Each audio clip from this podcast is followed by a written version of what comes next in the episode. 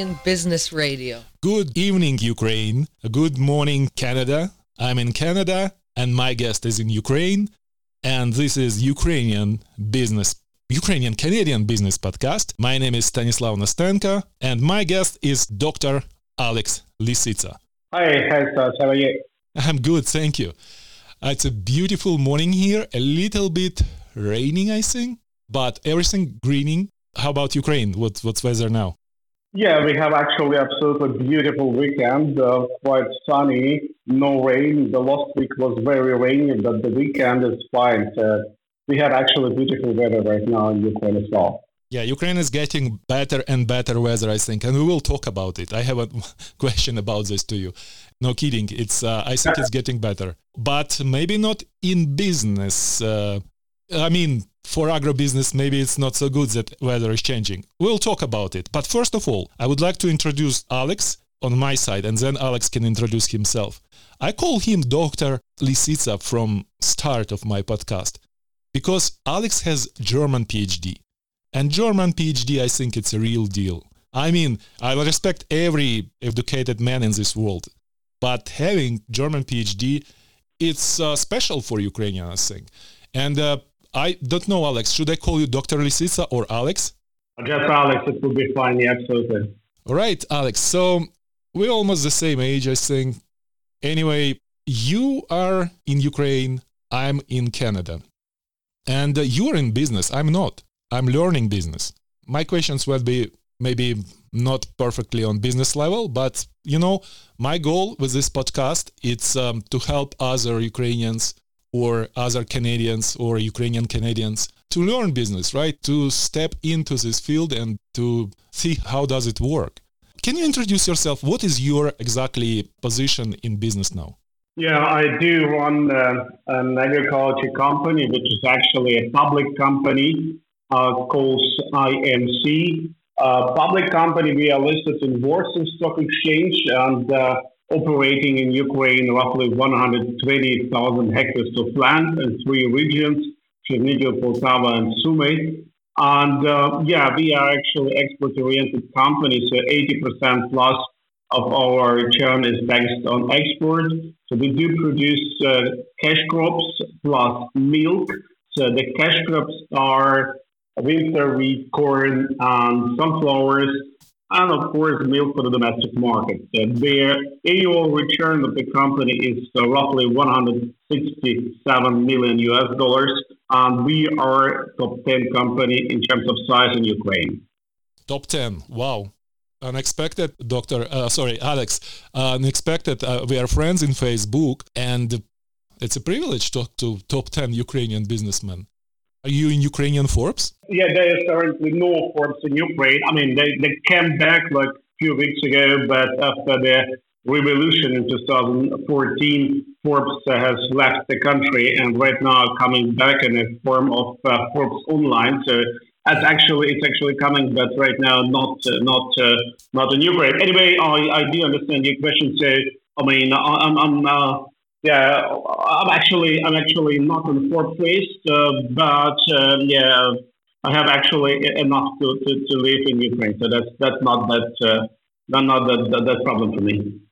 All right, a little bit back to to the background. You got a German PhD again i always like personally myself I am educated uh, as engineer in Ukraine and uh, have Canadian equivalent of bac- uh, bachelor degree. And um, always uh, thinking to get professional engineering in Canada. It's very regulated qualification. I cannot call myself engineer uh, before I got this iron ring of engineer. Anyway, you are a German PhD. Could you compare a German and Ukrainian PhD in agro sector? Is it really big difference? Yeah, that's very different. Uh, German PhD is uh, actually different even from US or Canada style of uh, doing PhD because uh, in Germany the PhD is actually focused mostly on the professor or supervisor. So the professor or supervisor of uh, a PhD student is actually the god so that means uh, you have to run your PhD work, or you can run your PhD work in two ways. The first way would be you need to write a kind of manuscript, or a book, you need to publish it somewhere officially, you need to defend it. And actually, well, that happens usually after three, four years. And at the same time, you have also to work in a, in a, in a university and help the professor to do the lectures, etc. The second way is actually how to do the PhD in Germany is to collect so-called peer-reviewed articles in journals. And that's, that's a quite difficult way, which is actually in Germany quite new, but uh, getting better and better and more popular by students because you are not very linked to the professor or to the commission. So anyway, it's completely different in terms of writing style because in Ukraine the PhD PhD style is very fixed and regulated by the government, by the Ministry of Education. That means you have actually to fulfill all the requirements of the ministry, starting with uh, a number of chapters and the recommendations and uh, consequences for the business, etc., etc. So in Germany, uh, you have actually absolutely free run uh, what you do in your PhD, how do you want to write it, in which language, so you can write in German or in English. So I, I did it in German, by the way, but it's another one question. That's actually that's actually the flexibility and freedom which you have in Germany is absolutely amazing. I did not see that. I mean, in Ukraine, I have not seen it even in US. It's a completely different style of doing PhD in Germany. Thank you. Very well explained. And uh, next question. It's about climate, uh, environment. Actually, climate environment can be can have two angles of view: business environment, and uh, actually weather is changing, which is we know everywhere, especially in Canada. Ooh, climate change. Uh, anyway, business environment. What's special about business environment today in Ukraine? How easy to start business? Maybe not your level, but beginner. Can you describe to someone who just approach you with some, I don't know, $50,000 in pocket and asking, could I invest in Ukraine? What would be start with $50,000? For everyone business, you need to understand is actually who is the target uh, uh client. Uh, in Ukraine, especially in agribusiness, we have oversupply for many products. Practically 100% of the products produced in Ukraine, they have oversupply. So that means that means uh, you should be, if you are going to produce for the local domestic market, so you should be uh, double so good as the competition. If you are going to export, then you need to fulfill all the international requirements of the product and of the country of the region you are going to export to. That's exactly the point. So if you are starting in agribusiness, the new project in Ukraine, then you have clearly understand to understand actually what you're going to do with your final product. And with $50,000, probably you can start only the project which is actually focused on the domestic market. So I would suggest if you have only $50,000, then probably you have to start as a small business mm-hmm. with uh, uh, different types of uh, ideas, starting with a rural tourism or finally with the production of berries. The berries, you can start with 10, 15 hectares of uh, different type of berries, which is quite popular in Ukraine and actually sell it to the kind of uh, trading company, which then uh, will be able to export to the European Union. So um, I would suggest with fifty thousand dollars, you actually can do a lot. Anyway, you need to analyze the market. You need to analyze actually what you're going to do. I would not recommend to start to produce kind of cash crops like corn because fifty thousand dollars is actually nothing. But I would strongly recommend to go in the niche products. Mm. As I said before, that can be berries. That can be, for example, production of kind of uh, medicine plants, or it can be also production of uh, different type of uh, uh, products which are quite uh, popular right now in Ukraine. For example, the craft craft butter, or even even the craft bread, which is also quite popular here. So there are a lot of options. But as I said before, target client group first of all. Second of all, how can you be better than the competition? How you can be better in terms of production, of quality, of logistics, etc. So that's actually a very classical way of doing business in Ukraine. Normal business questions, of course. And uh, when you're saying, for example, berries, are you talking about berries farm? You can buy for 50,000 whole farm, and how big could be the farm? Depends on the region, of course, but for one hectare of land you can buy for, yeah, I would suggest like uh, 1,500 US dollars mm. uh, up to 2,500 US dollars per hectare. So that means, uh, yeah, you can buy, uh, would suggest like five, seven hectares of land. or you can fix long-term lease contracts uh, with some uh, landlord and then actually start a business from zero. But you can buy the berry farm, uh, the small berry farm. They are also available on the market. As, uh, the, the, the point is, as I said before, you should be very good in that what you're doing. Otherwise, you will be actually disappear next year from the market. Agriculture is very risky business, and you mentioned also, also the climate change. The climate change, uh, change uh, affects Ukraine as well, and Ukrainian agriculture as well. So that means uh, you should be very flexible. You should be in agriculture. You should be fixed on the very long perspective. So you need actually a long-term plan. So that means five, seven years at least that's absolutely necessary for agriculture. You're saying there will be competition in every business, of course, competition.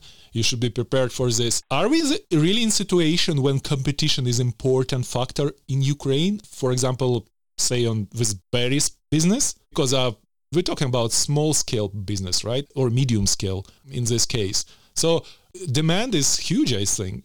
Maybe I see differently. To me, competition it's the last thing I would think if you're going to open store in Kiev, yes, competition is a is a big deal. But if you're opening berry farm, really, is it a competitive market?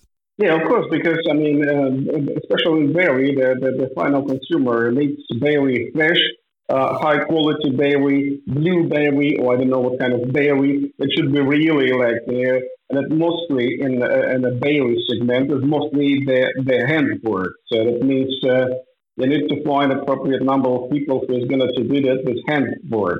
And that's actually quite difficult task. So that means the large farms, uh, they're not competitive at such segments like dairy, for example, because in large farm usually is everything modernized and instrumental. Yeah, and, and they do that with machines and equipment. But uh, in that case, you cannot start with a big business. It can be multiplied.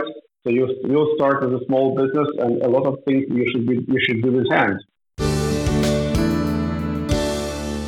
Ukrainian Canadian Business Podcast. Question about land, Alex. I know uh, Ukraine adopted the law finally about free sale of uh, land or relatively free sale, normal, like uh, European standards. It's actually not fully implemented. It will be in five years when the rights to buy land, to sell land will be fully implemented in five years only.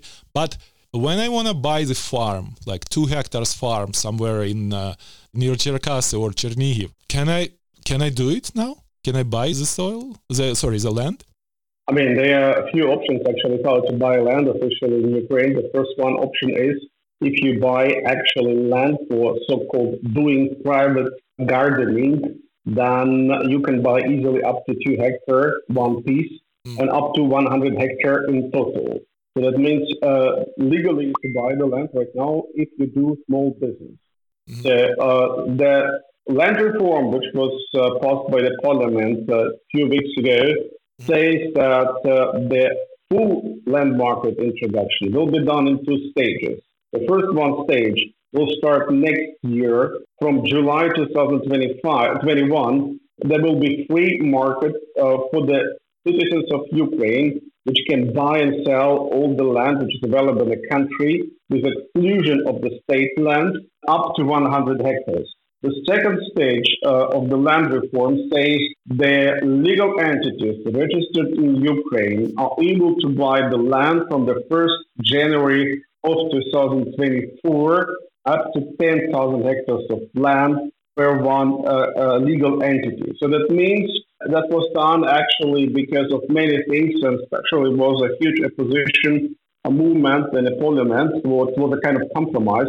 But I think it's not that bad because everybody can be prepared for the land market introduction, especially the small farmers, which will actually get an, I, will, I hope so, they will get access to the financial resources so they can save a little bit money just to keep the land which they operate right now in uh, private uh, uh, ownership. So that means there are options uh, even right now, but uh, you can easily um, lease the land for up to 50 years. Mm-hmm. So that means if you want to start business tomorrow, there will be not a problem for you. You mentioned that uh, you need Ukrainian passport if you want to buy land. How about Canadians if they don't have Ukrainian passport? Can they buy a farm?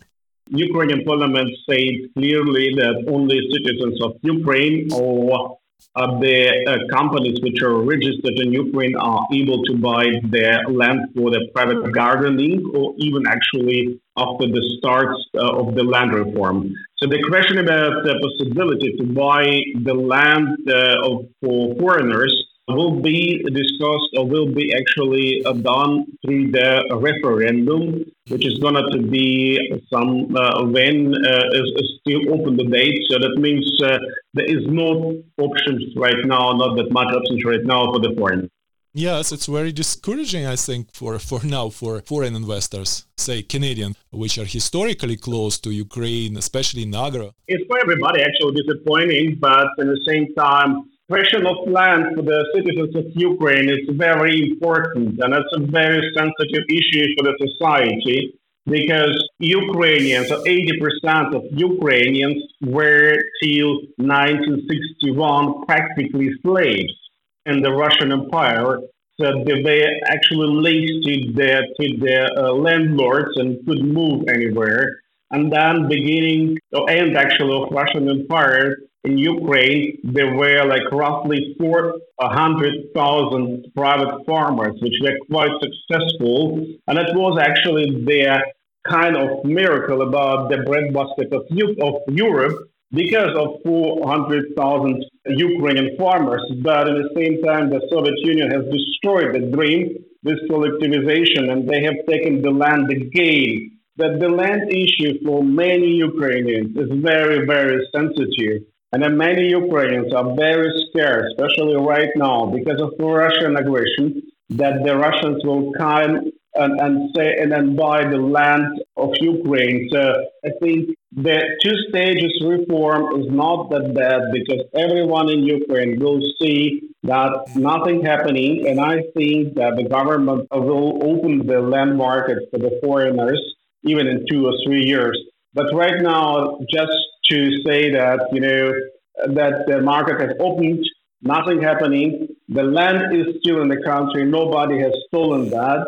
I think that's not, not bad because the question is very, very sensitive for the Ukrainian society. I have never seen such kind of discussions about the land reform. Probably in Zimbabwe was a discussion uh, uh, years ago where all the people have discussed about that, but Ukraine is really one of the exceptions uh, where the land issue plays a huge role. Yeah, following you on Facebook, uh, Alex, I know you're very liberal personality, and uh, of course, we both uh, support liberalization of Ukraine, and in your case, especially in agro sector. You know, somehow I'm optimist. I'm thinking that um, magically Ukrainians will adopt the open market for land. Not a big deal in my case. I think if I am a businessman in Ukraine, uh, having Ukrainian background, you can get citizenship, or my kids, for example, they can claim citizenship. But uh, in general, of course, it's a restriction. Unfortunate. Another unfortunate restriction, and this is probably number one restriction, Alex, it's the corruption. Is it getting better? Before the revolution of 2014, there was really a huge level of uh, corruption in Ukraine linked to the different type of regulations or state on, authorities. On national level. Now it's getting more everywhere, everywhere, mm. everywhere. Mm-hmm. So, but uh, you know, after the revolution, that's uh, changed everything then massively because the governments, uh, there were like few of them, they have uh, really deregulated the economy and closed down many inefficient institutions. And the main main corrupted institutions in Ukraine were usually the tax office, uh, environmental uh, inspection. There was usually agriculture inspection and the land agency. But right now, you know, there are practically no cases of corruption in, in such institutions. I do not feel that. I have not had any kind of required kind of illegal payments uh, starting with reimbursement of uh, VAT, which was all the time issue since independence of Ukraine. Right now, that works actually quite well, so there is no problem. The same story is also with inspections. They have practically no rights because right now it's everything deregulated. Uh, sometimes too much deregulations, but it's absolutely different question. So I don't see I don't see big problem right now with the corruption. The problem is a different one, and I do compare the problem with corruption. The problem uh, of, of how do you do the business in Ukraine? If you do everything in a proper way, exactly how written in the law, you pay all the taxes, you pay all the necessary payments, then you will never ever have problems with the Ukrainian government. And that doesn't matter, doesn't matter on the national level or on a country level. That's absolutely no different. Unfortunately, a lot of businesses in Ukraine they try to avoid paying taxes. That's because we have in Ukraine a huge uh, level of shadow economy, like 50 or 60 percent. And that's exactly happening also, especially by small farmers in hmm. Ukraine. I just wanted to tell you one example. So Ukraine produces annually uh, roughly 12, 13 million tons of sunflowers, but we do export oil deep down from sunflowers two times more. Yeah. How that can be? Not because the majority of sunflowers produced illegally for cash so no financial payments, no bookkeeping, no transfers uh, via banks, etc. No taxes, of course. And that's that's a question. So I think I think uh, you know as, as we in Germany usually say, we should leave the church in the countryside. There are, of course, cases of corruption, but if you do, if you run your business in Ukraine in a proper way, there will be not a problem for you. I do guarantee that. This is uh, very optimistic and very important to hear from someone in Ukraine such optimism. But what about raiderstvo? What about raiding or this racket, local, uh, local, say, uh, ex-retired uh, police chief who just likes your business and he knows local judge who can just take your lands you know how it raiders Do, you know this right about raiders this is way of local corruption that's the same story how happens actually wagering?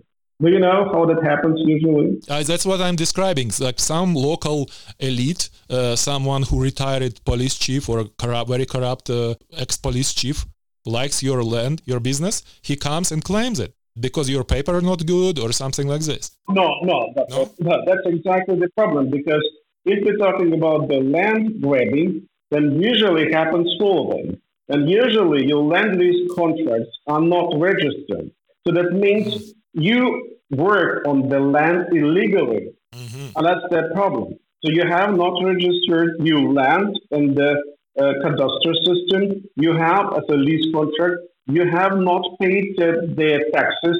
You pay to your landlords uh, necessary payment in cash. Mm-hmm. Of course, in cash.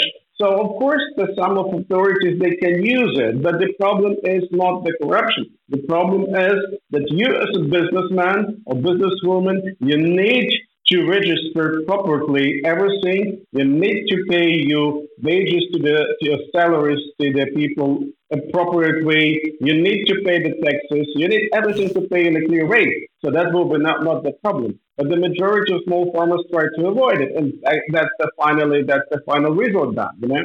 Alex, you have to understand. I'm from Canada, right? I'm talking to you from Canada, and here maybe hundreds or maybe thousands of Canadians were trying to invest to Ukraine. And they had exactly this problem with local elites mainly.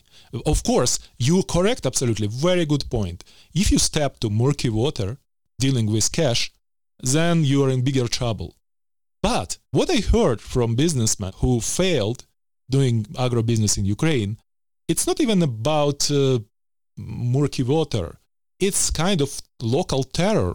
If local elites don't like you, they make your life nightmare nothing on Sicilian scale, but sometime the pressure is very high from local. I'm to, uh, local, uh, uh, by the way, not only local elites, but even sometime local citizens.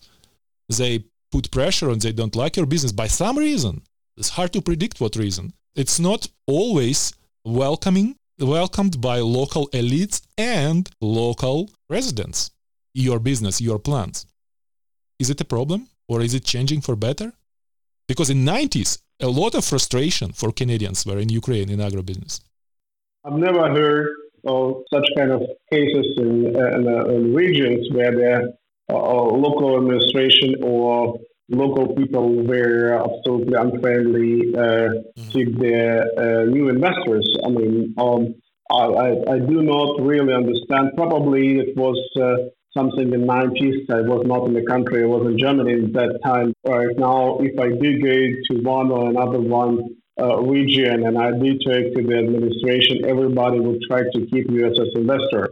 Everybody try to, to, to, to, I mean, they have not that money to support you, of course, but they try to keep you as investor. So they will explain you how many possibilities we have in the country. The same story is also, I go to the villages uh, from time to time and talk to the village people, and uh, they would love to have everything in, in the village, starting with a dairy company, and uh, please bring us uh, kind of value added production, I don't know what uh, they are very uh, skeptical about uh, environmental issues. That's completely new. Mm. I do see that uh, that was not the case like even 10, 15 years ago. So the local people in the villages, they are very scared about chemicals. They are very scared about the plant protection. They are very scared about GMO, etc., etc. But I, I did not hear, at least over the last 15 years, mm. about kind of unfriendly behavior to the investors. It's very good, nice to hear. And definitely, Alex, we, we need here in Canada to hear more about this new Ukrainian um, liberal approach, welcoming investors, because what we hear here in Canada, it's mostly very formal welcome. It's something on level of embassy, something, yeah, yeah, come to us with your money. So seriously, it's not really reassuring that things are getting better. And what you're saying now that it's definitely different picture local uh, communities waiting for you and they are not picky beside environmental issue which is absolutely normal for every canadian. We understand that high standards of environmental protection should be maintained. So we have to work on this. Ukraine canada reassuring canadian farmers many of those most of those maybe of ukrainian origin and we have to explain them that things are different from 90s now. Yeah, I do agree with you. I mean, Ukraine needs a new marketing strategy uh, because uh, everybody in the world has uh, the memory only the bad stuff about Ukraine, starting with Chernobyl and ending with uh, with uh, corruption, revolution, etc., etc. I think we need really to introduce a new marketing strategy for the country, for the business,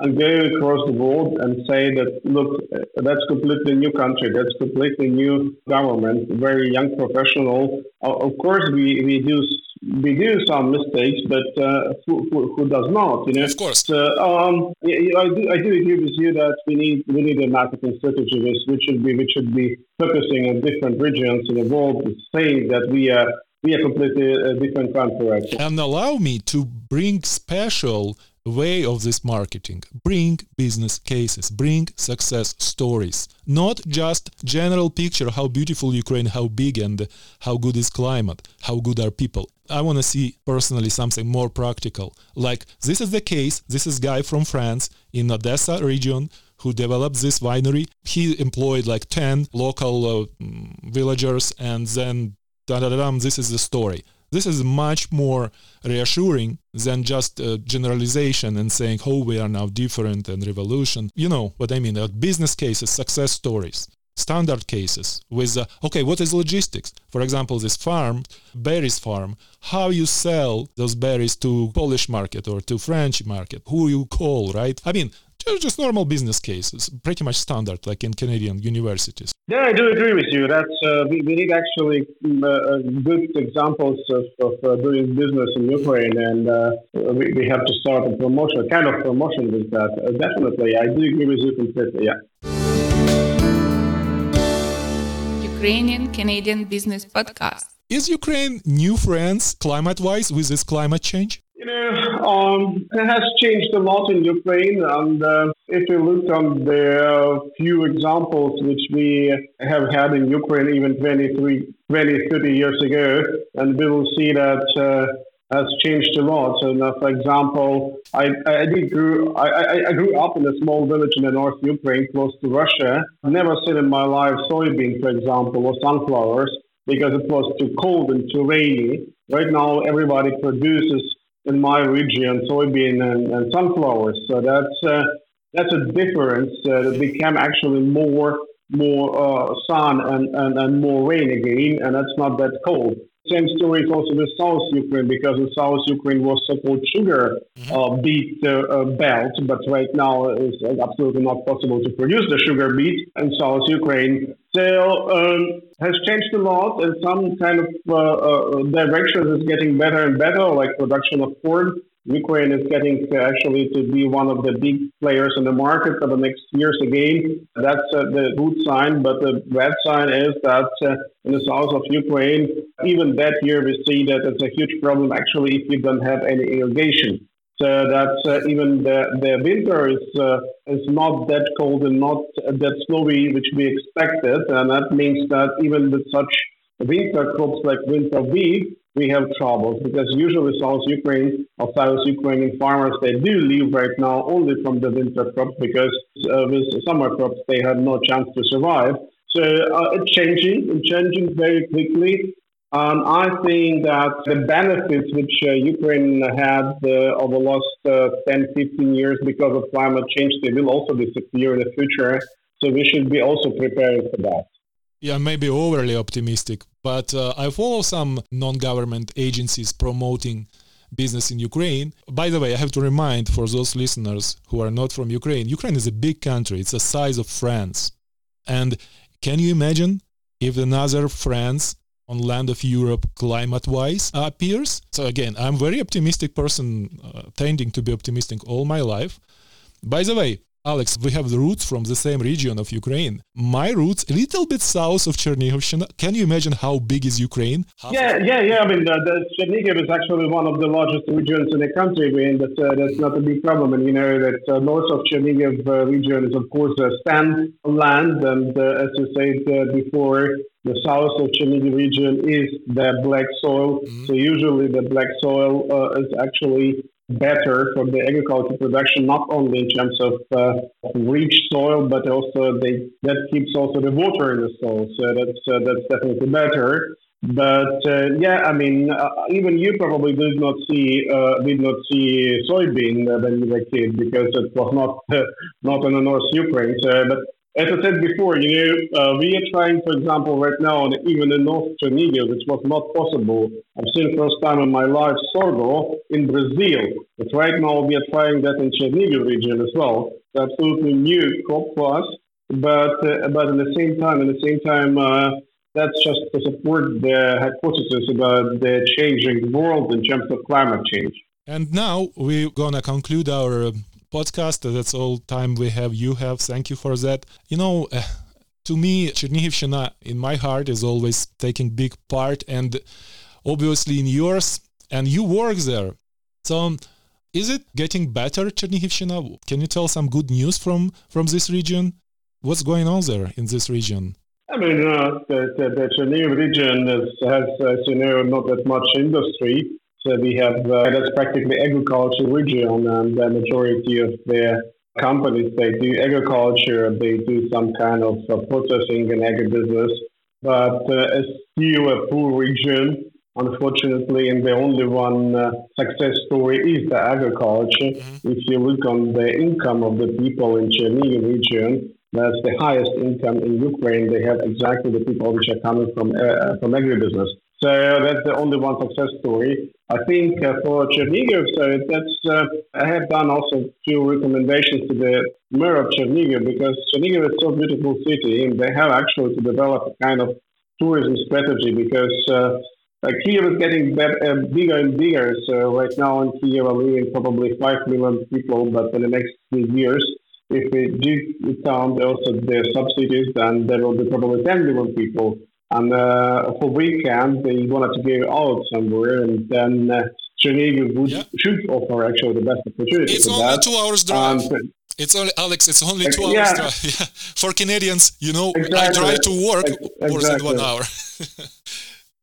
Great. Exactly, and if you if you just uh, remember, Chernihiv has a lot to offer for the, the for the tourists especially from the Kiev Rus uh, time, yes, yes. you have a actually even more more architectural houses and churches from the Kiev time, Kiev Rus time than, than Kiev himself. So that means uh, that means it's absolutely beautiful city.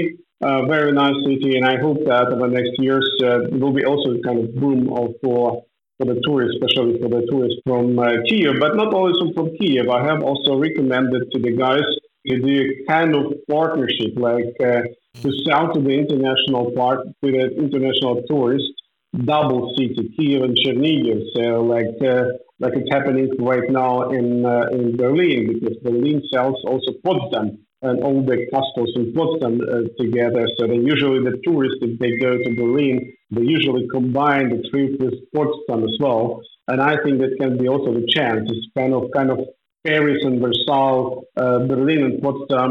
So that can be kind of a nice, nice story because mm-hmm. uh, uh, because uh, Chernihiv has really uh, a lot of a, a, lot of history uh, starting from medieval time in Europe and uh, then later Hetmanshina, so-called very interesting period in, in European history and especially in um, history of Eastern Europe. And uh, on this note, we have to wrap up. Alex, thank you so much. It was so interesting, so so important to hear from local businessmen and businessmen of your level, your point of view, your mostly optimistic point of view, which should be things have to change for better in Ukraine. Definitely big potential. Thank you very much. It was very nice to talk to you. Thank you. Bye bye. All the best to you.